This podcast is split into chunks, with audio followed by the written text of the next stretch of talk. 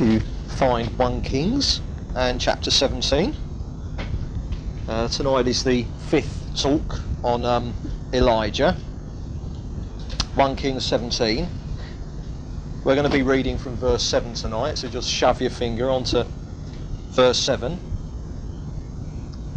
And uh, you remember last time we uh, we left Elijah at Brook Cherith, and we saw the the meaning of the word Cherith in the Hebrew, the idea of a cutting, uh, a, you know, a trench where you bury someone, you know, all to do with death. And and uh, we raised the question, didn't we, in the talk before last, that uh, you know Ahab, he uh, Elijah came to Ahab and he declared the prophetic word, and we said, oh, you know, now Elijah's ministry has started. And you remember I said, or has it? And uh, you know we're sort of seeing Elijah now going a route other than the one that you might have uh, expected. So we're seeing him at Brook Cherith, and there he is, you know. dying to himself because that was what it was all about. The time had come to say, you know, for the Lord to say to Elijah, okay, right now we're going to get going, but you've got to move over, Elijah. I've got to get you out of the way. Hide yourself. And uh, we were seeing the way that he was fed by the ravens, and that the ravens, uh, to a Jew, ceremonially in the Mosaic law, were unclean. They represented sin, they represented evil. And of course, part of God really dealing with us, bringing us into death, is, is really showing us what our sin actually is. Really showing us how sinful we are. And of course, the ravens are feeding Elijah, and, and food strengthens you. And that in actual fact, the deeper the conviction of sin, that we experience before God, assuming that we respond to that in the right way, in repentance. No, it's just getting into despair and doing a big downer on yourself, but the more we become aware of our own sin and in really turning to the Lord in repentance of it, then the more we see of our sin, the more we encounter His grace, His mercy. In fact, the more we encounter Him. It's a real Romans 8:28 situation. In everything, God works together for good. And even as God really takes us apart, really shows us the extent of our sinfulness, even that God uses to strengthen us. As we realize what we are, more and more we begin to realize what the Lord is as well. And, uh, you know, so there's, there's Elijah sort of like gaily dying to himself. One of the. Um, the pictures that you know I used in my own mind thinking about this in you know in uh, some sort of very tough years that the Lord put me through. Uh, it was rather like um, you know I was a river or a canal. And, uh, and the ministry of the Holy Spirit was like one of these dredgers. I don't know if you've ever seen them. They're machines. They go along the side of the riverbank, and they sort of, you know, they've got a thing that goes in, and it just drags out everything at the bottom of the river. And you know, part of the ministry of the Holy Spirit is a dredger and you know he dredges out what's inside of us. And uh, you know sort of like me being me for a very long time i was exhausting myself running up and down along the bank of my river trying to throw all the rubbish back in that the lord was dragging out before anyone else saw it you know. Even at that point as god was showing me just how sinful I was, still one of my main concerns, I wanted to get it right with God, I was repenting of it, but still one of my main concerns was what other people were thinking. You know, crazy. That that is the deception of, of our own hearts. And, and so here's Elijah, Brook Cherith, a real death to self, the ravens feeding him, he's really coming to terms, he's really being shown the extent of his own sinfulness. And you remember we looked at, for instance, Isaiah, who got, you know, rather than woe is everyone else, Isaiah came to the point of woe is me. So, anyway, there he is, and uh, we'll pick the story up from verse 7. Now, look at this. Uh, we'll read uh, from 7 down to verse 9. After a while, the brook dried up because there was no rain in the land. Then the word of the Lord came to him Arise, go to Zarephath, which belongs to Zidon, and dwell there.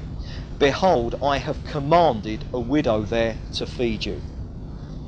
Let's just concentrate on verse 7 to begin with. And after a while, the brook dried up because there was no rain in the land. Now then, got a guidance thing here. We're going to be seeing various things about guidance. There's something important here. Even when God's provision for Elijah ran out, he still waited by the brook. I.e., Elijah stayed in the last place that God had guided him until fresh guidance came.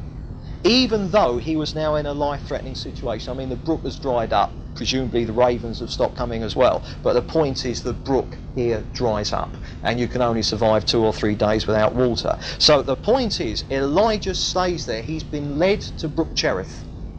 But now, even though the provision has run out, he stays there in the last place he was guided to until fresh guidance came. And it, you know, in this instance, he was now actually getting thirsty and hungry. It was a, a dodgy situation, and, and, and he's now put on what I call an involuntary fast. Okay, it wasn't a voluntary one; it's an involuntary one. There he is, suddenly stuck. He's been getting the food from the ravens, the water from the brook. Bang! Suddenly, it's all gone. But nevertheless, he remains there because that was the last place God guided him to. And as we're going to see, he didn't make any changes at all until he got fresh guidance. Now, the principle, uh, one of the various principles we're going to be seeing about guidance in this series, here is another one, and it's the principle which I call the stay as you are principle. Now, if you underline that in your minds, the stay as you are principle, you'll understand a great deal about guidance. And it basically boils down to this whatever situation you are in now, change nothing unless you know that that change has been inaugurated by the Lord. I'll say that again.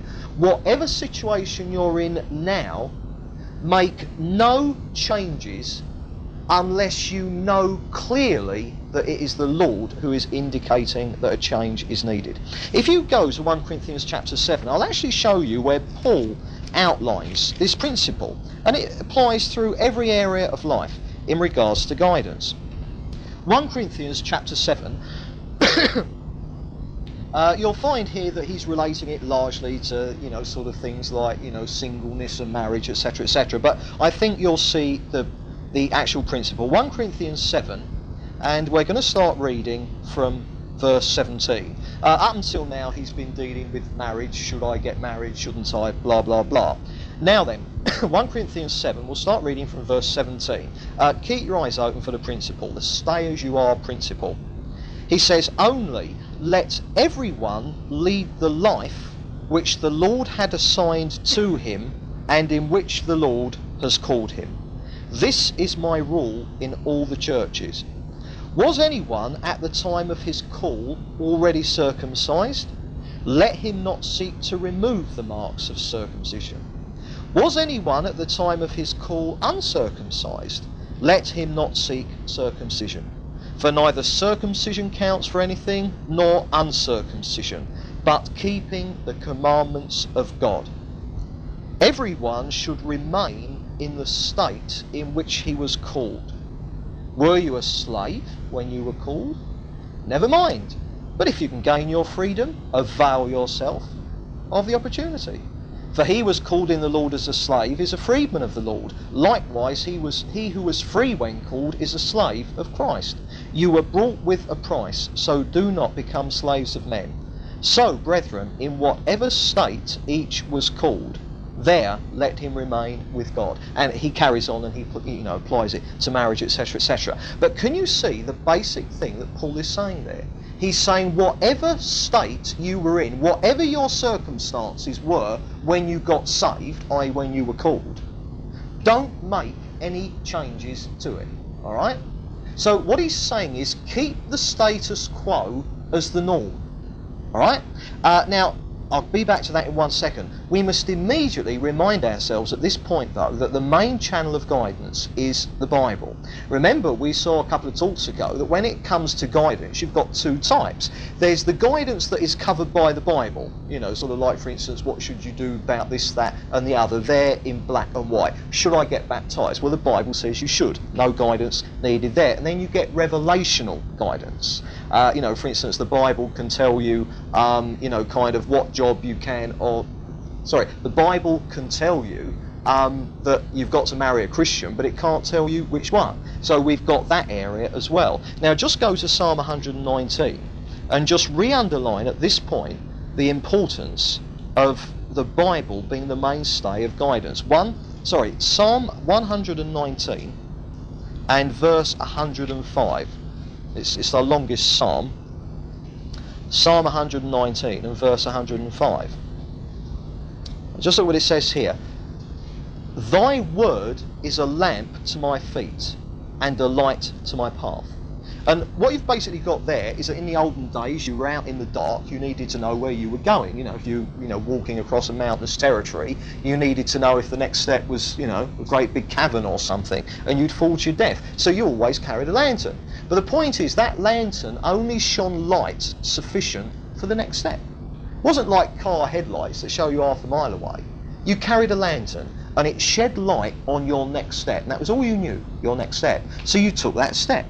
But as you moved into that step, the light was then shining on your next step. Can you see? And that's the point with guidance. It's primarily through the Bible and it's one step at a time. All right.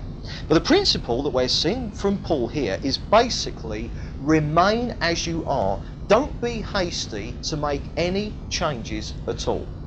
If changes are needed, the Lord will show you. But from your point of view, basically, don't go making any changes unless you know for sure that the Lord is leading you to. Now, to try and you know sort of bring in an example of this, let's take jobs. All right, uh, you know the whole area of employment. Now, there are several things that we can know about this whole area of a Christian working. All right, from the Bible. All right, there are three basic things that we can know. The first thing we can know that we ought to be employed. We ought to be doing a job. Uh, now, let me say that uh, retirement is okay. It's no problem if you've retired. That's that's no problem. That's no problem. You know, you've you've done your stint then. Okay. Uh, let me say as well that housewife is a job as well. In fact, the Bible places the job of housewife and mother very high in the kind of employment thing. Uh, just go to 2 Thessalonians chapter 3 and let's actually see this stated boldly by Paul. 2 Thessalonians chapter 3, 2 Thessalonians chapter 3 verse 10.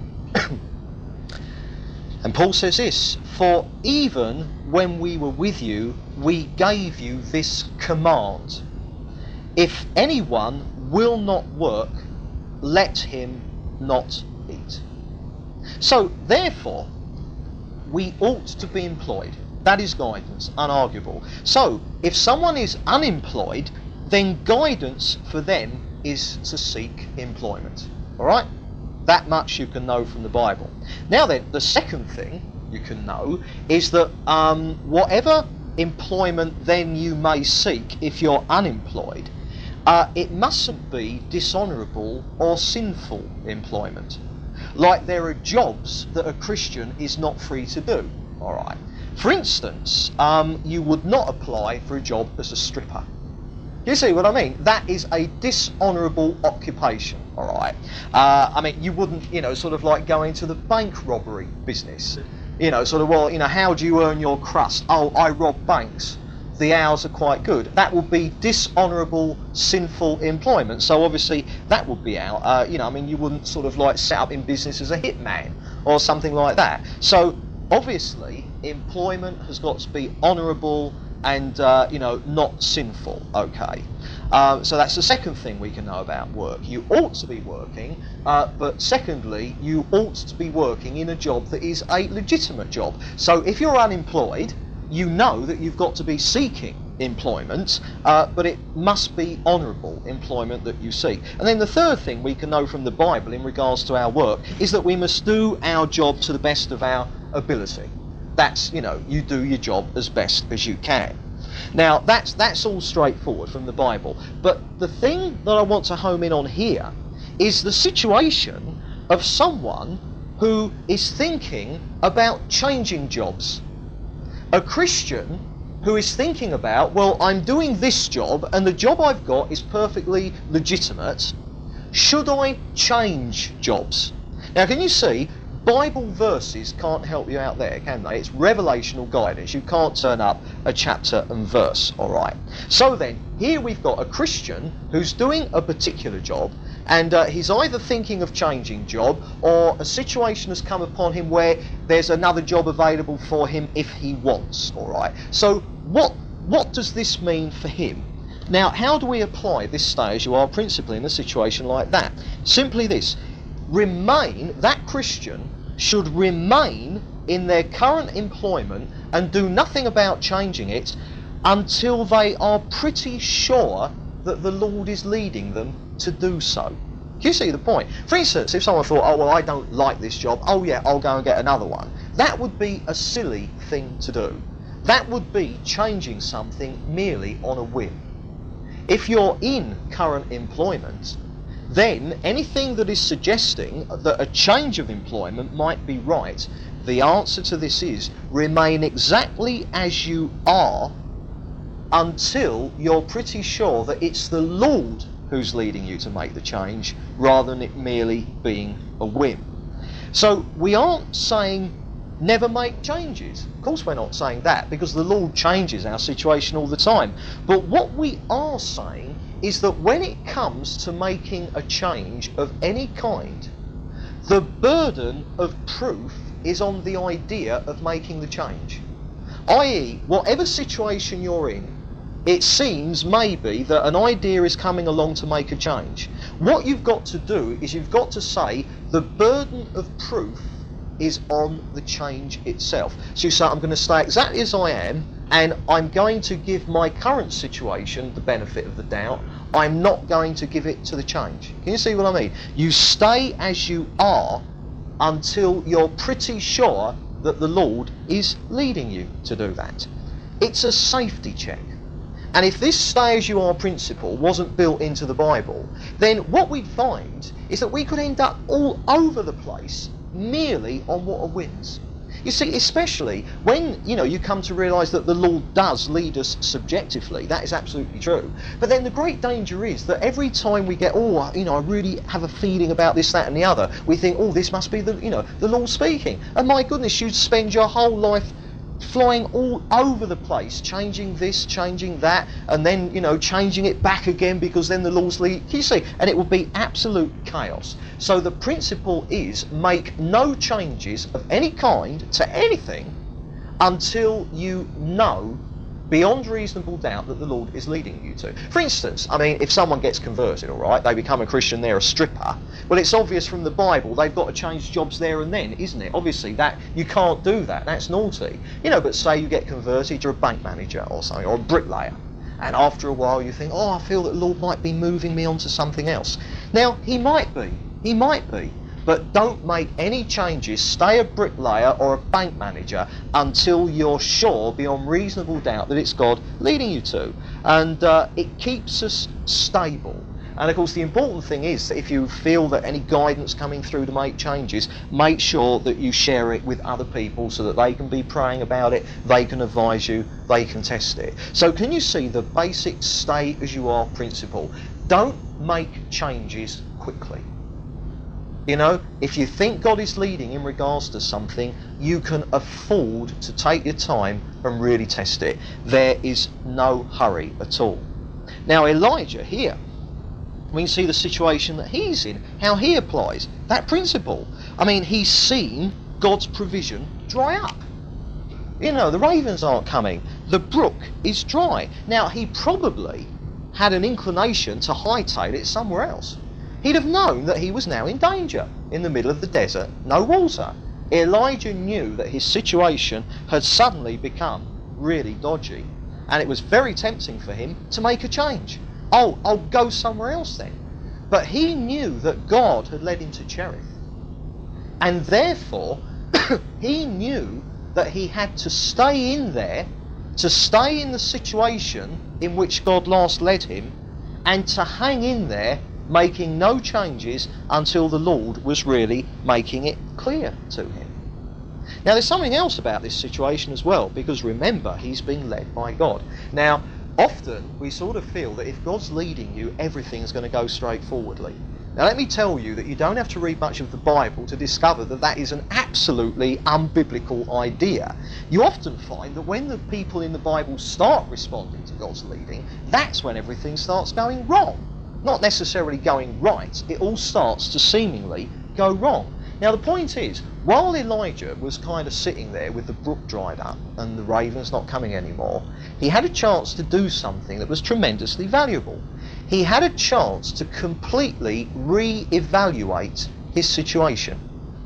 Like he'd have been thinking, right, okay, here I am. I'm sitting by a brook in the middle of the desert, but the brook has dried up. Now I'm here because I really believe that God led me here. And uh, it seems that he did because there was water and the ravens were feeding me, but now all that's gone. Now it's going to start making Elijah think, I wonder, could I have got it wrong? And it is always tremendously valuable for us to be open to the fact at any time that we might be wrong when it comes to guidance. So the point is, Elijah is completely re evaluating his guidance. Now, the way it works is this if the Lord is guiding you, your faith will hold. If the Lord isn't guiding you, then your faith won't hold because he won't be providing it. You see what I mean? And it's very easy to launch out really sincerely believing that God has led you and you've really got faith. But then, as it gets tougher and tougher and tougher, you suddenly realise that you haven't got any faith at all, and that you never did have, it was mere wishful thinking. And so a difficult situation makes you re-evaluate and you think, oh goodness, no, I was wrong, let's change course here and now. But on the other hand, if God is leading you, then the harder it gets, the more you re-evaluate your faith, the more you're thrown on the Lord, the more you depend on Him, the more you realise it's impossible, and the more faith actually grows. Do you see what I mean?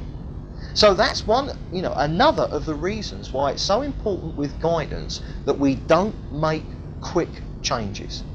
Remain as you were last led to be. Whatever circumstances you've last been led into, make no changes unless you're really sure, beyond reasonable doubt, that it's the Lord who is really leading you to make the change. And also, when things get really tough, don't necessarily think that that means that you've been wrong in guidance in any area up to date. It might mean you were wrong, it might not. But if there's an area of your life where you're following God's guidance and it's getting tough, if you're mistaken, then the fact that it's getting so impossible to hang in there will actually be that which brings you back onto line. You think, oh goodness, no, I've got this wrong, let's correct this. But if God is leading you, the harder the way gets, if it's the Lord leading you, the more you'll find that your faith will actually grow. So it is important to understand, alright, this principle of stay as you are. Don't make any changes in regards to guidance unless you're really sure that it's the Lord who's leading you to do it. So, for instance, let's say that someone here thinking, right, I'm doing this job, and uh, I think I might be being led into changing jobs, all right? Don't change jobs, whatever you do, just because the opportunity is there. Stay in your old job, for instance, make no changes at all until you are sure that it's the Lord leading you to do so. I mean, think about it. Uh, say, you know, I mean, whatever job you're in, say here's a Christian in a job, and all of a sudden, say he's in a firm or something, and he's doing a job that's okay, middling money, fine, no real problem. But then out of the blue, he gets a chance to be transferred to Newcastle and it's promotion and the money gets big. It's promotion. Now, what would the world do? Jump at it. Oh, well, yeah, right, okay, no problem, got to get in there. Is that the way the Christian would do it? No. And I'll tell you why. The Christian would not want to change jobs merely because there's more money. That's greed. A Christian would not want to change jobs merely because it's promotion. That's pride. The only reason a Christian would ever want to change jobs is because the Lord is saying, change jobs. So if even a chance of a lifetime, if it comes to you out of the blue, don't jump at it.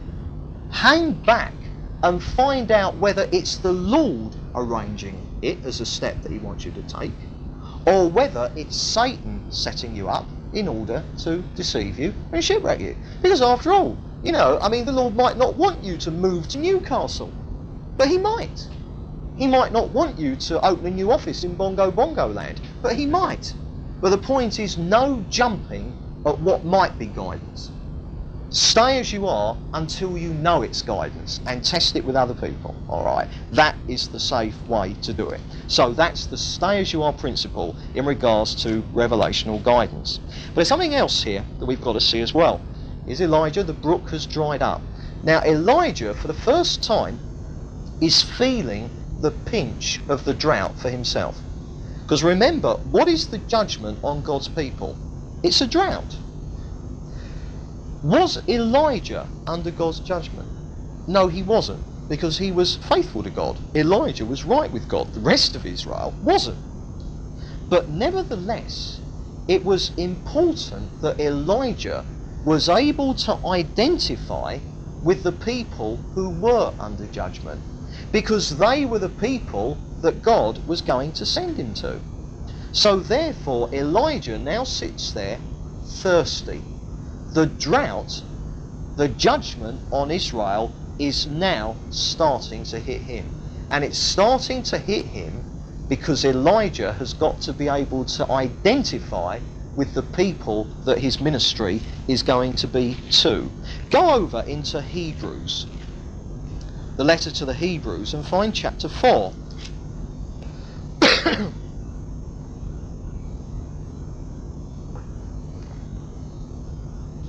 chapter 4 and we're going to read verse 15 and 16.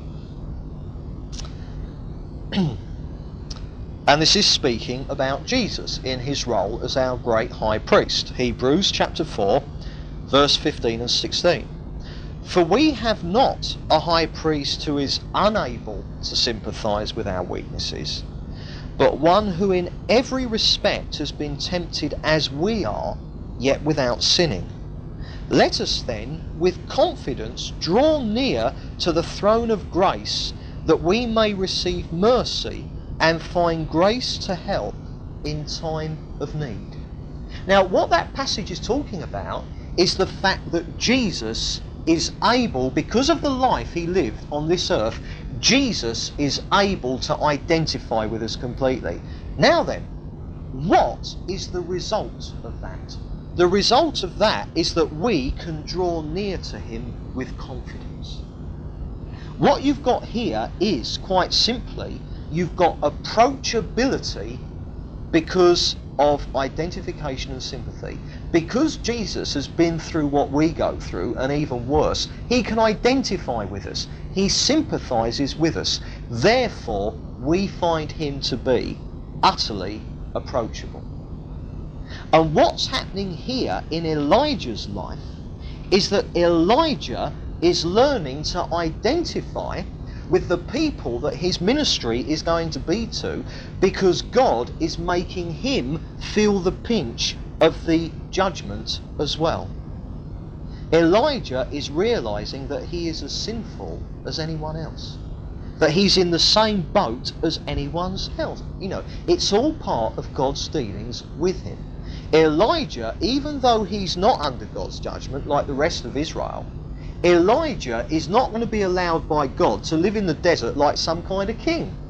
He's going to be made to feel the pinch of that judgment so that he is able to identify with the people that he's going to. Uh, turn to Ezekiel. Ezekiel in chapter 3. Again, Ezekiel, a prophet to Israel. Elijah is a prophet to Israel. And we're going to see here something that any prophet to God's people must understand and go through. In Ezekiel chapter 3, and we'll read verse 15. Now, what's happening here is that Ezekiel is being sent with God's word to Jewish exiles at a place called Tel Aviv. Alright? Now, look at this. This is Ezekiel obviously writing. And I came to the exiles at Tel Aviv, who dwelt by the river Chebar. Uh, this is uh, Ezekiel chapter 3, verse 15. Says, And I came to the exiles at Tel Aviv, who dwelt by the river Chebar. And I sat where they sat, overwhelmed among them for seven days. Now, can you see what's happening here with Ezekiel? He is being sent to a group of people with a word from God, i.e., he is going to be God's representative to some people, alright? Now, when he gets there, he doesn't just put his boots on and dive in there with the word of the Lord. What he does is he sat there where they sat, overwhelmed amongst them for seven days. He didn't open his mouth. But what he did do he sat with them until he was sharing their situation, until he was sharing their suffering, until he was identifying with the problems that they had. Now, can you see the important thing in there? Ezekiel doesn't just go in, right, okay, I've got a word from the Lord for you guys, it's this, this, this, this, and this. These people were in pain. These people were exiles. These people had problems. And Ezekiel made sure that he could identify them so that when he spoke God's word, he wasn't kind of speaking down at them from some kind of platform. He was on their level. He was one of them as he became a representative of God to them. And this is vitally important, i.e., Ezekiel was approachable. Do you remember last week we saw Isaiah? What was it Isaiah had to go through? Do you remember chapters 1 to 5? Woe is everyone. Now, it's very difficult to approach someone who's like that, isn't it? In chapter 6, Isaiah gets dealt with. And what does he say? Woe is me. And can you see, Isaiah begins to identify with the people he's going to, realizing that he was in the same boat as they are. And it's vitally important. Jesus has shared our pain. Jesus has shared our weakness and our suffering. He became a human being. And it's vital that we share other people's. Um, C.S. Lewis, uh, the writer, said that true friendship begins when one person says to another, What? You too? Oh, goodness, I thought I was the only one. That is where friendship actually begins. And it's vitally important for Elijah. God's really showing him his sin. And now Elijah is feeling the pinch of the drought. He's not under God's judgment because he's right with God. But nevertheless, the people he's being sent to are. So here, Elijah, with the brook drying up, begins to feel the pinch of the judgment that was on the people he was being sent to. So Elijah could begin to identify with them. Elijah was now able to sympathize with the people that God was sending him to. And the thing about this identification, this sympathizing, this realizing that ultimately we're all in the same boat, what it does is it removes from us any trace of harshness or aloofness. Now, it's absolutely vital that God deals with us in those two areas harshness with people and aloofness. Approachability, I would say, is one of the most important characteristics that the Lord wants to produce in us. Approachability. We all know what it's like when you've got people you know, they're kind of aloof. They're kind of, you know, sort of you, you wouldn't feel you could just approach them because you wouldn't know how they're going to respond. They might even look down. Who you know? Who are you to approach me? You see that? Now it's vital that the Lord delivers us from anything of that in us, and I'll tell you why. Because approachability, i.e., the opposite of aloofness and harshness, approachability is actually a byproduct of humility. Someone who has been truly humbled will be someone who is approachable. If you go to Luke, you can have a look at the Apostle Peter. If you find Luke chapter 22, and we can see very clearly how, how the Lord did this work in Peter. Because Peter was not a very approachable bloke. Find Luke chapter 22 and verse 31. Luke 22 and verse 31. Now, the situation is that Jesus knows full well that Peter is going to be a leader of churches. Peter is going to be a leader of men. Peter is going to be a shepherd of sheep. All right? And, uh, but there was an awful lot in Peter that had to be dealt with. And uh, one of the biggest characteristics of someone like Peter is that people like Peter, the upfront, out there, front line type person, is that the great danger for them is to end up looking down on people who aren't like that. All right. Now, just look what Jesus says to him. He says, Simon, Simon, i.e., Peter, he was Simon Peter, Simon, Simon, behold, Satan demanded to have you that he might sift you like wheat. But I've prayed for you that your faith may not fail. And when you have turned again, strengthen your brethren. And he said to him, Lord, I'm ready to go with you to prison and to death. And Jesus said, I tell you, Peter, the cock will not crow this day until you three times deny that you know me. Now, the point is that what Jesus is pointing, the important thing here is this verse. It says, "And when you have turned again, strengthen your brethren." Now, that word "strengthen" in the Greek, that's all talking about being a shepherd, pastoring. And Jesus is looking ahead to the time when Peter is going to be a leader of men, a leader in the church. But Jesus knows full well that Peter is not ready yet. And so what he's saying to Peter is Satan is going to sort you out, Peter. All right? You know, you're really going to be dealt with. You don't have the proper measure of yourself, Peter. You're cocky. You're sincere, but you're self reliant. And it is no good having a leader of people who is like that. A successful Christian can never be a good leader to sinners. You see? Because after all, a successful Christian is someone who hasn't got the true assessment of themselves. And so Jesus said, Your leadership is in the future. Satan's got to deal with you first, Peter.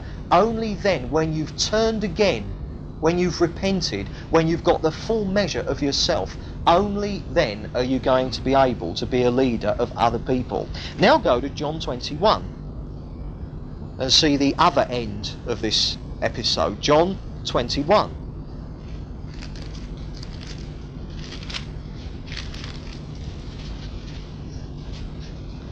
And verse 15. Now, this is after, you remember, Peter denied Jesus. Even after Jesus was saying, Peter, you're not ready yet, Peter was saying, Oh, I'm going to die for you, I'm going to do this, that, and the other. And that was exactly the problem that Peter had, you see. He thought he was a success. Now then, this is after Peter has betrayed Jesus, Peter has been broken, and now Jesus is revealing himself to Peter, having been raised from the dead. Let's from verse 15. When they had finished breakfast, Jesus said to Peter, Simon, son of John, do you love me more than these?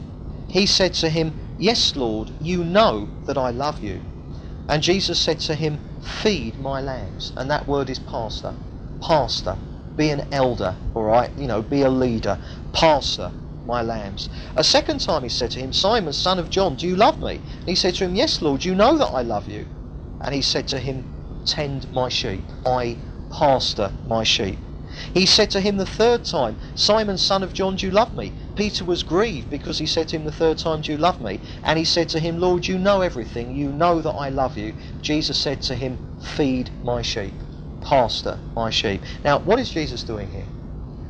Peter was a cocky, successful, self reliant disciple who had to be dealt with, shown the true measure of himself. This the Lord arranged by handing him over to Satan. Satan set him up, and Peter ended up denying Jesus three times.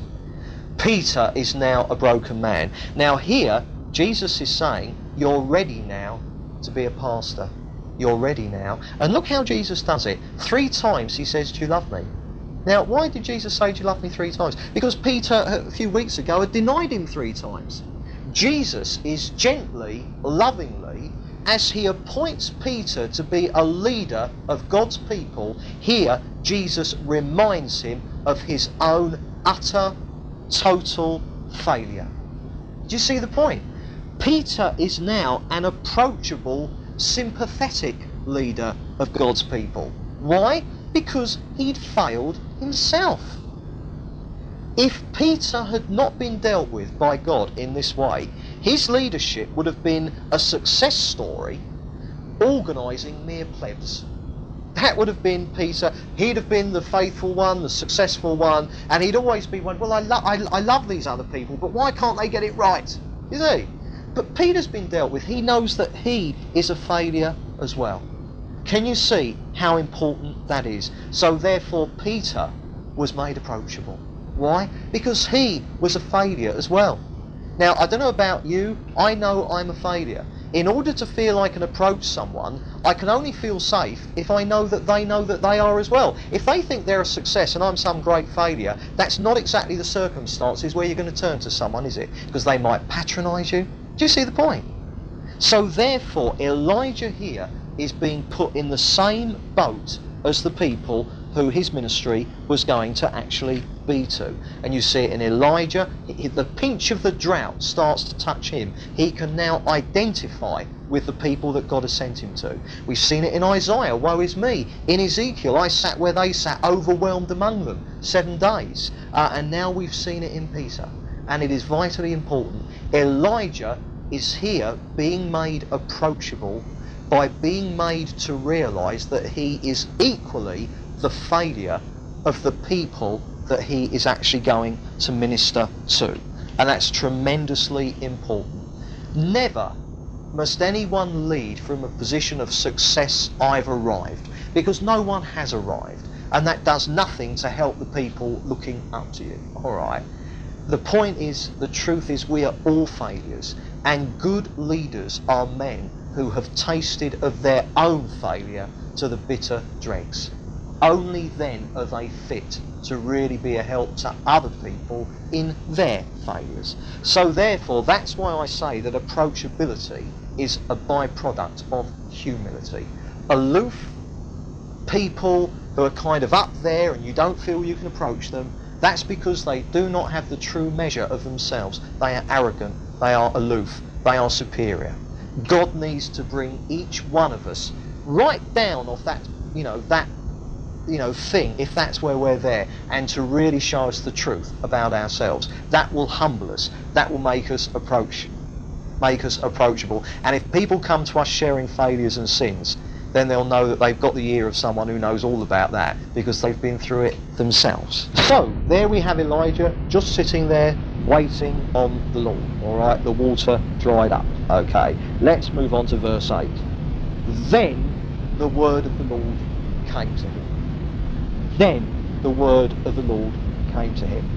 And uh, now, do you remember back in verse 2, chapter 17, verse 2, what did we read? The word of the Lord came to him. Depart and hide yourself. Now, the word of the Lord comes to him again. And we have another principle of guidance.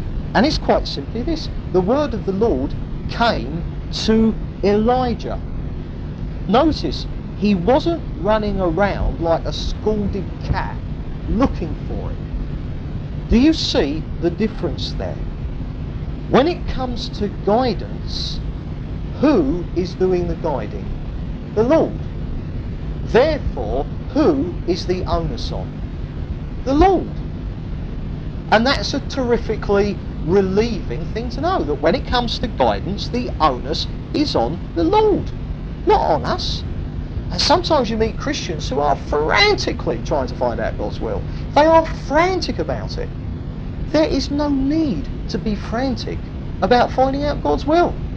What we need to know, as long as we genuinely have the ear open, as long as we are genuinely willing to be obedient to whatever the guidance is, assuming that we are open to the Lord to receive guidance, then believe me, the guidance will come to you.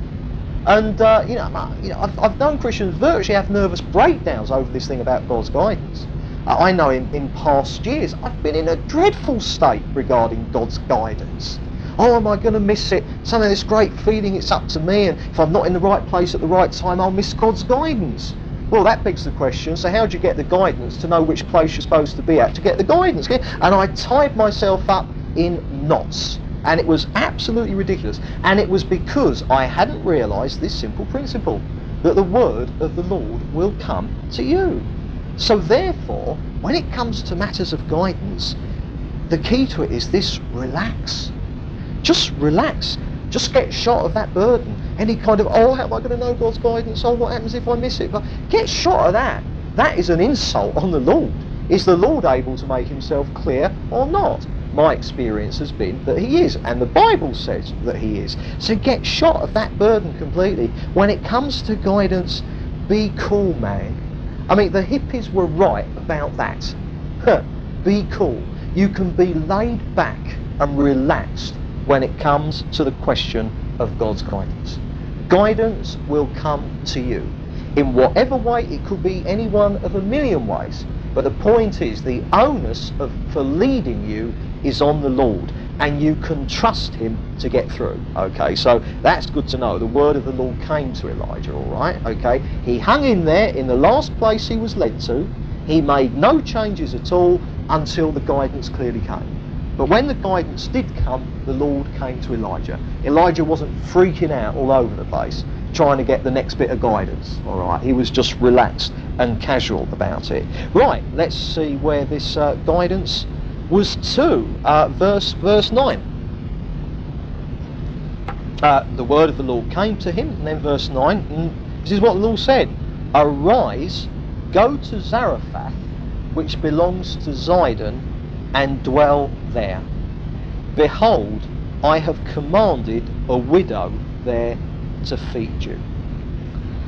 Right, okay, that's the uh, that's the next set of guidance. That is, he was led to Zarephath. The Lord said there's a place called Zarephath, a town.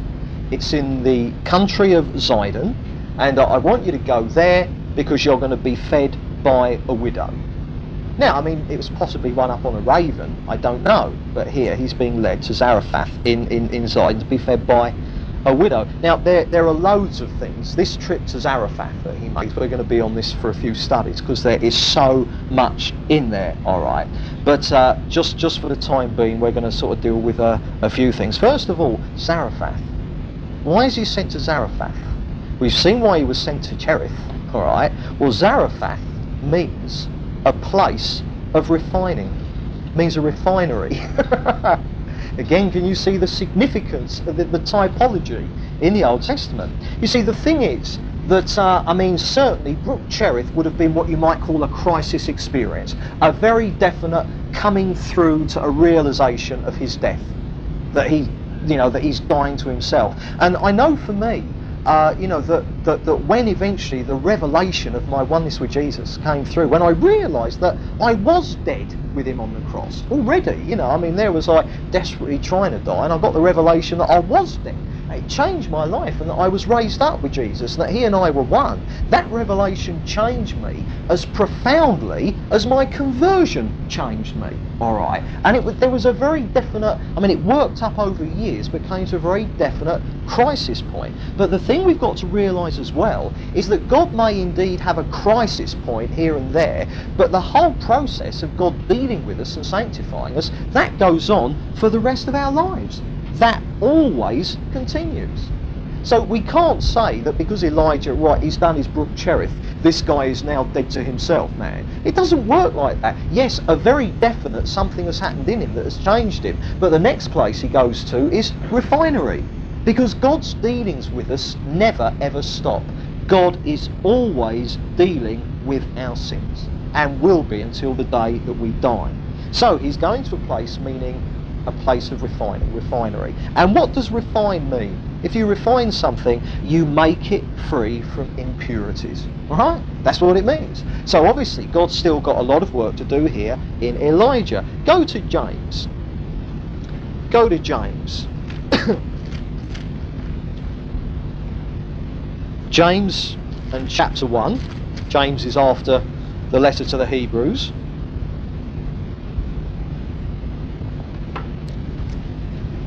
James chapter 1, and first of all we'll read uh, verse 2 and 3. And it says, Count it all joy, my brethren, when you meet various trials. And uh, that word trials there, peirasmos, you know, means difficulties. For you know that the testing of your faith produces steadfastness. And that word testing is the idea of refining precious metals. Uh, verse 12 Blessed is the man who endures trial, for when he has stood the test, he will receive the crown of life. And again, that word test, in the ancient world, you tested metals to get all the impurities out of them. Uh, go over into 1 Peter. Old Peter knew all about this, didn't he? 1 Peter chapter 1. 1 Peter chapter 1, verse 6 and 7. He says, In this you rejoice, having just been speaking about their salvation. In this you rejoice, though now for a little while you may have to suffer various trials, so that the genuineness of your faith, more precious than gold, which though perishable is tested by fire, may redound to praise and glory and honour, blah blah blah. So there, Peter and James are talking about the fact that God tests us in much the same way that a metal worker or a jeweler will test various uh, metals that he's working with. And the whole point about this testing, or the furnace, the furnace, is that all the impurities, I mean, say you've got a lump of gold there. Now, some of it is, is gold and some of it is not, all right? It's full of dross. So you chuck it in the old crucible and you bubble it up. And all the impurities, all the dross, they bubble up to the top and then it can be skimmed off. And the point is that through that testing, what you've got when it comes down to, to jewelers, you've got more gold, less dross. When it comes down to us, what you've got is more Jesus and less us. Do you remember that's the whole point? He must increase that I, sorry, I must decrease so that he must increase. And so the point is that as, as Elijah is now led to Zarephath, further things are going to happen to him which are designed for one purpose to get all his sin up, you know, the, to get all the dross up so it can be dealt with so that there is less of Elijah and more of the Lord in him. So what we're seeing here is still the Lord reducing Elijah to nothing. Remember, some time ago we did a study on that, simply called Nothing. We saw that what God uses, He first reduces to nothing. And here we are seeing it in a very powerful way that God is doing this to Elijah as well. So, therefore, off he goes to Zarephath, all right? And, uh, you know, called a widow there to feed him. Now, just, just chalk up at this moment that Zarephath was outside of Israel. It was a Gentile town. So Elijah is actually being taken outside of Israel completely into the Gentile territories. Now, the main point I want to make about that is this. You remember that last time I raised the question as to um, what would have happened today uh, to Elijah um, having made such a declaration as to Ahab. And I said that I think the chances are that he would have been launched into international ministry, wouldn't he? You know, all the big conference tours and stuff like that. Uh, now, God knows how to deal with people properly. And uh, so God guides him not to an international preaching tour. God guides him first of all to Brook Cherith, absolutely on his Todd, death to self. And uh, now God is leading him into Gentile territory to be looked after by a Gentile widow. So we've gone to being fed uh, from ravens to being fed by a Gentile widow, and this widow, as we're going to see, had a son. Now, after Elijah's great declaration to Ahab, and, and, and the real showing forth that he was indeed the man of the moment, after all that, my goodness, what a come down. I mean, you might call it almost the ultimate come down.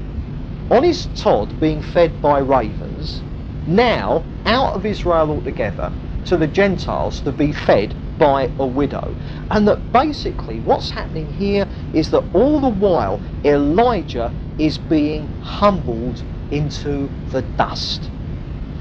And the reason, and God wants to do that with us, not just Elijah, with us as well. And the reason that God wants to humble us into the dust is simply to make us realize that that is exactly what we are dust.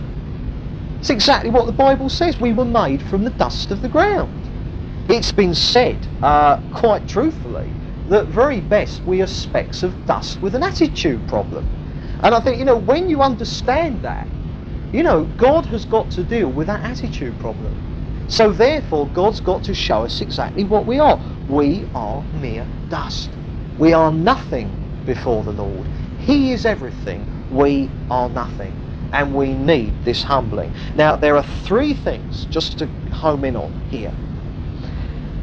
With what is Elijah going to be occupying himself for a while from this moment onwards. Remember, he's gone to Zarephath. Well, we're going to see that next time, and the widow meets him there, and she's got a son. All right.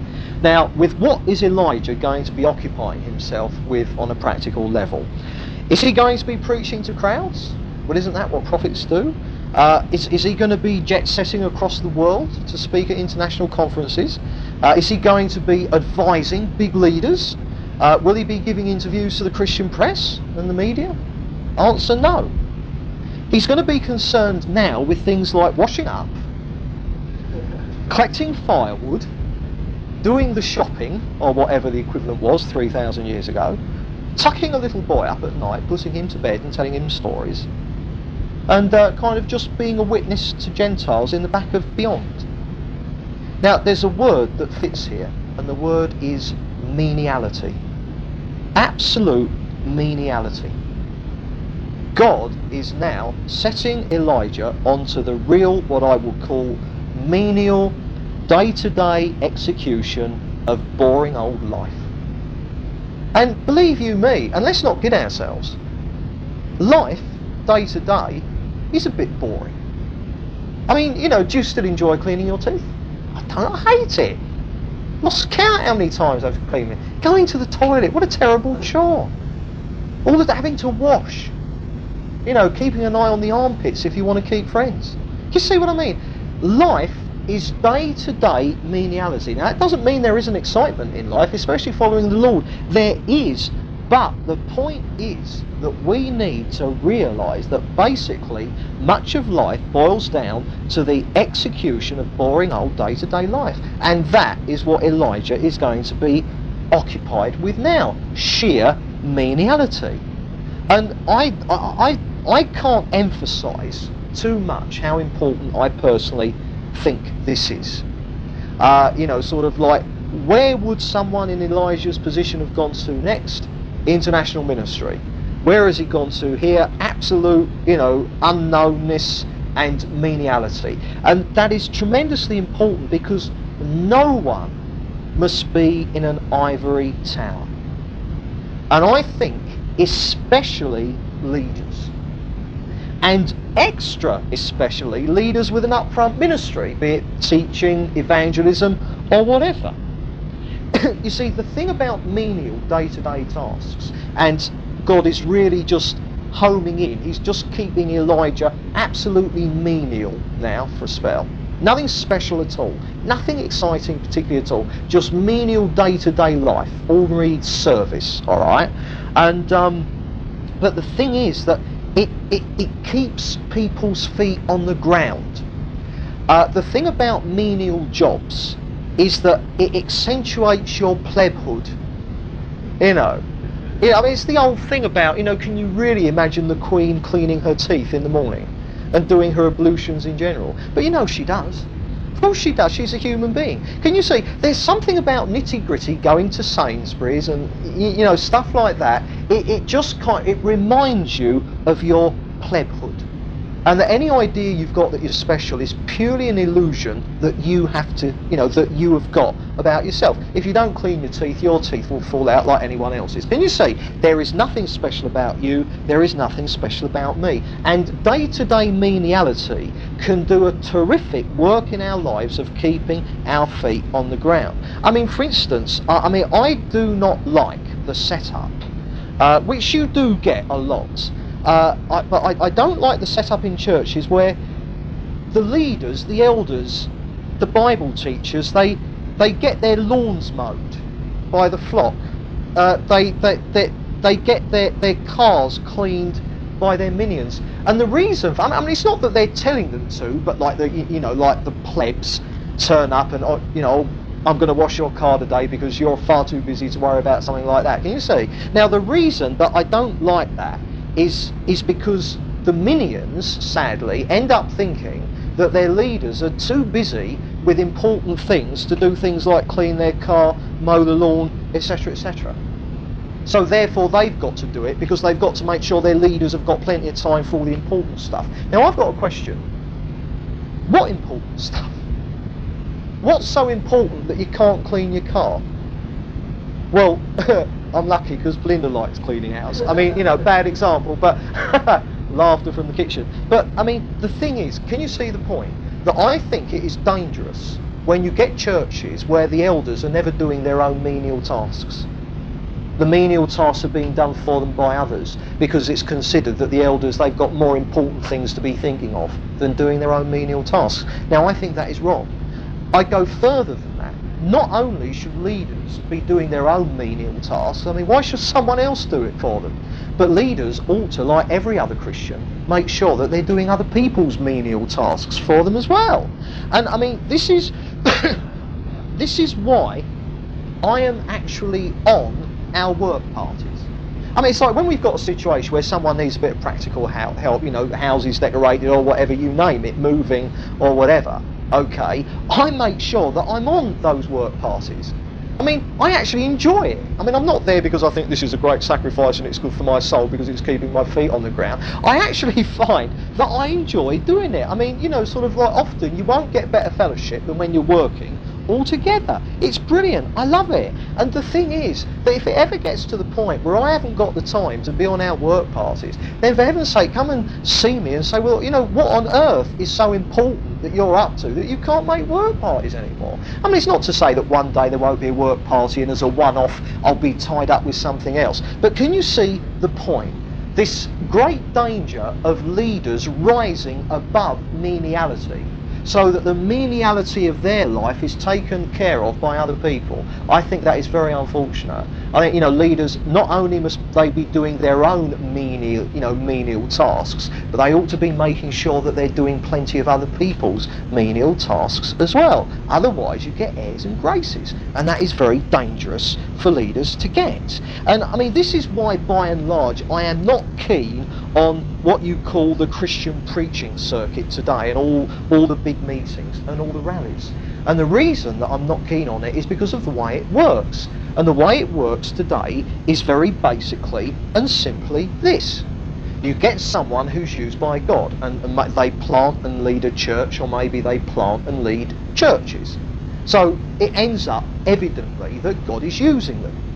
Now what tends to happen then is that they get fairly well known because God has used them. And I've got no problem with the fact that God has used them, but they tend to get well known. So what tends to happen then is that lots of other people think, well, God used you to do all that. Uh, you know, you ought to spread what you've learned all over the place. So what you then do is you have a little ministry team and you pull off all the cream of the leaders of those churches and you create your own ministry team. And from that point onwards, you leave other people to lead those churches, and you go off on your national, you know, international thing, purely teaching other leaders how to plant churches. And suddenly, you no longer have any church life at all, because you're never with the plebs anymore, are you? You're now in a situation where you're only relating to other leaders. And one of the most uh, dodgy things happening today on the Christian scene is this ridiculous emphasis of leaders relating to each other all the time. Many leaders today never spend time with anyone except other leaders, and I think that is dangerous. I think they're becoming an elite. You know, you end up with illusions about yourself, you know, delusions of grandeur even. And the tragedy is that then, the only time that such leaders interact with the plebs is to preach at them, teach them, cast demons out of them, rebuke them, uh, or just stare at them from the platform where they're all sitting up there like a bunch of lemon drops. Can you see? And and there's no more interaction with the plebs. And that I think is there you have leaders who have forgotten that they're plebs as well. And uh, you know, sort of, you know, so that the day that I'm expecting other people to come and do my menial tasks because I'm too taken up with more important spiritual things, that's the day to just come and have a little word in my cloth, like, isn't it? You know, because that means I'm getting airs and graces. And, you know, may God deliver any of us from getting airs and graces. We're, we're dust. And the menial day-to-day tasks are so good for us. And so that is why, rather than being launched into an international ministry, Elijah is here, launched out into Zarephath to take care of a widow and her son, and to do washing up and things like that. Brilliant. Okay. Now then, the second thing, that's the first thing, meniality. The second thing, um, here's Elijah, he's been sent off, he's going to be looked after by a Gentile widow and her son. What do you reckon about the rumours that started going round about Elijah, hey? What do you think the tittle tattle has made of this? Here's Elijah moving in with a widow. What on earth would the rumours have been? What on earth would have his fellow Jews been whispering about Elijah behind his back? Now, there were three main things that were wrong his situation as far as the Jews were concerned. In fact, there were three things about this that Elijah himself would have found it very hard to swallow, but swallow them he had to. He was being looked after by a Gentile. Now, that was tough for a Jew to swallow. He was being looked after by a Gentile woman, and that was even tougher for a proud Jew to accept. Uh, but thirdly, he was being looked after by a Gentile woman who was a widow, the lowest of the low. So Elijah is having rumours flying round about in there as he's moved in with someone. So he's, he's gone off the rails in that area that we don't mention because we're religious people, all right? But not only that, he's not done it with someone who's respectable even. He's done it with a Gentile woman who's a widow. And that would have made it even more unforgivable. And my goodness, can you imagine what the grapevine back in Israel was making of this? Believe me, C.H. Spurgeon was absolutely right when he said, a rumour gets halfway round the world before truth has got its boots on. And that is absolutely true. And it is never truer than amongst God's people, who seem to be even worse at that sort of stuff than unbelievers. Now, we can see here, I think, that Elijah died to his reputation as a prophet. Because when he appeared to Ahab, thus saith the Lord, everyone, oh yes, he is the man of the moment. Now he's gone off and he's moved in with this Gentile woman. Obviously, it goes without saying there is no impropriety going on here at all purely people's, you know, the rumours of purely people's own dirty minds. But can you see that now he's gone off the rails? Oh, so sad. His ministry started so well. Look what he's doing now. Uh, you know, can you see? Elijah is here dying to his reputation as a prophet. Notice He'd only been a prophet really in any public way for a few weeks, hadn't he? So I mean, God didn't let him glow in that for very long at all, did he?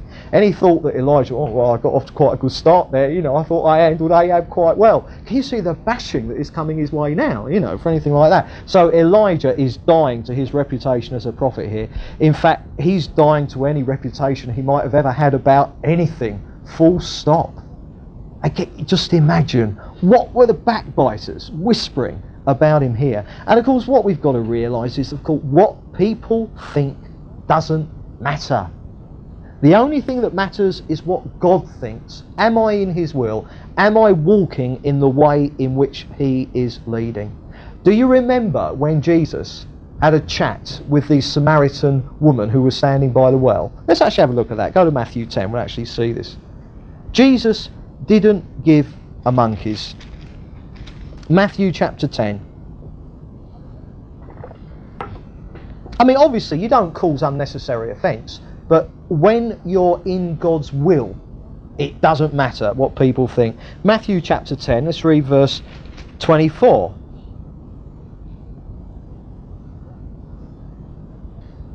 The actual thing, do you remember when Jesus was talking to the woman by the well and disciples came up afterwards, all, oh, what are you doing, Lord? Because the Jews didn't have anything to do with Samaritans, let alone, and a Jewish man certainly didn't talk to a Samaritan woman on his own. Well, Jesus did, all right?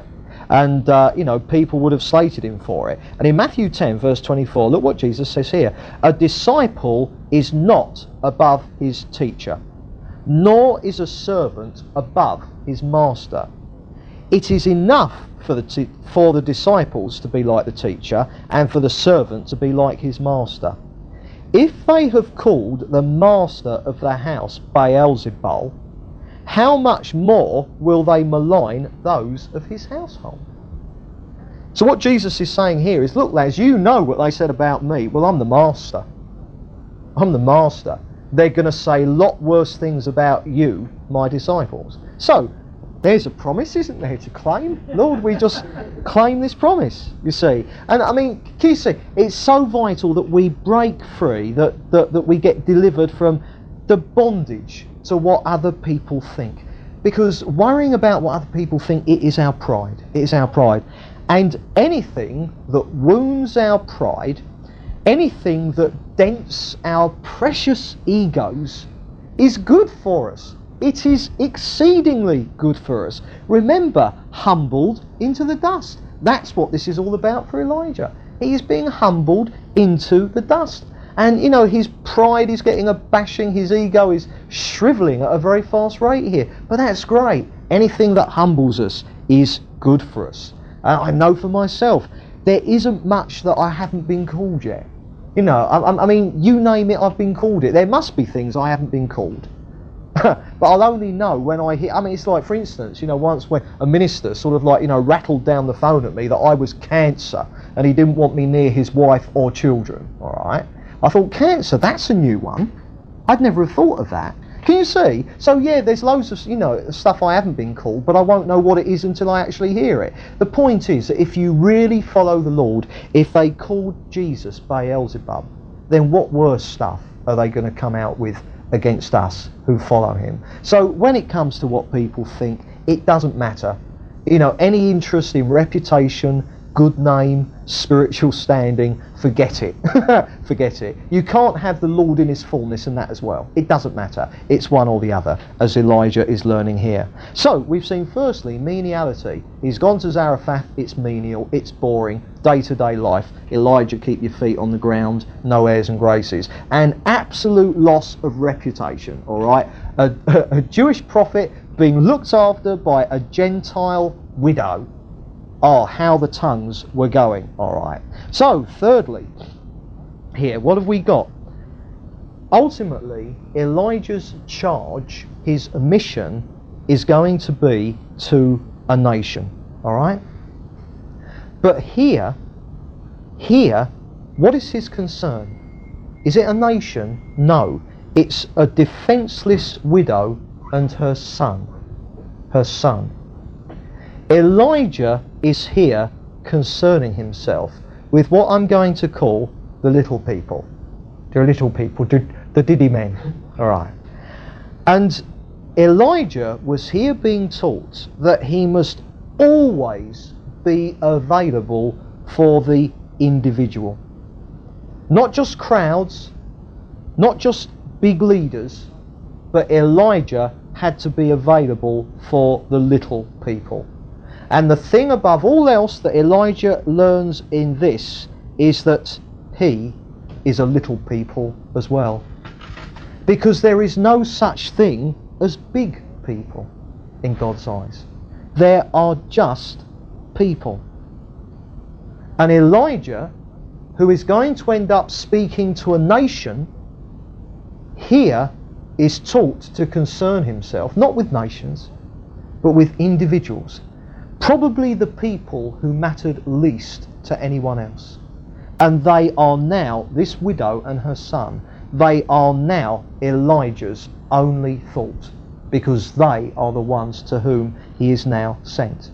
And what Elijah is learning is that his ministry is ultimately to the little people or it's to absolutely no one.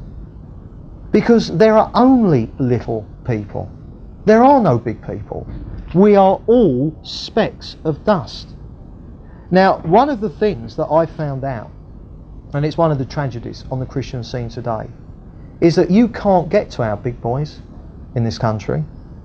There have been times when I've needed to try, purely for research purposes, purely clarifying various things.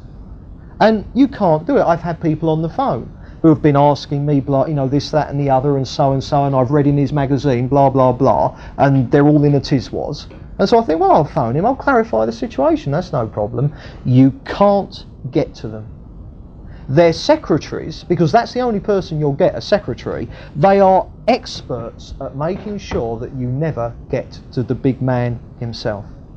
You only deal with their underlings you never deal with them. I was interested some time ago, uh, you know, someone who Robert knows um, suddenly reached the point where Robert realised that this, this person, who's a minister, or horrible word, the actual word in Greek is servant, but suddenly Robert never got a phone call from him personally, only from his minions passing on a message.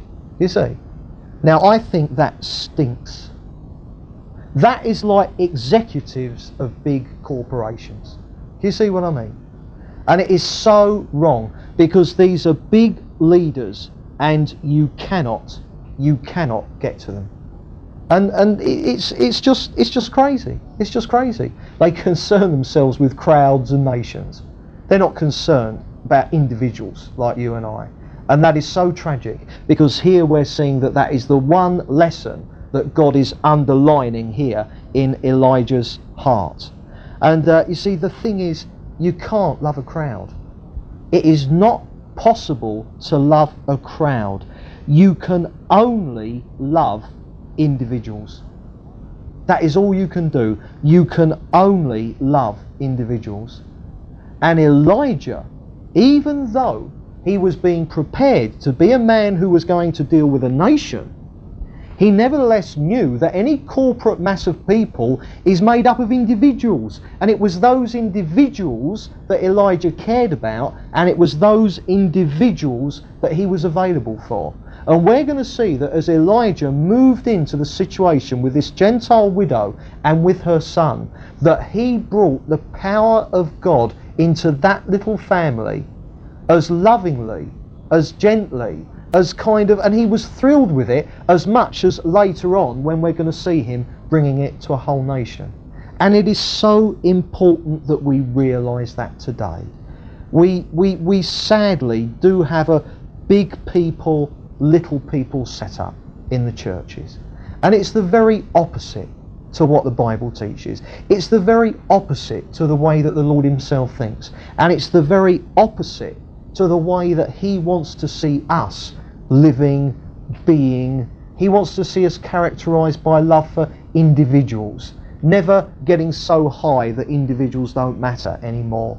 The moment that you're not relating on the level of just ordinary plebs together, then no longer is the Spirit of Jesus being revealed in you.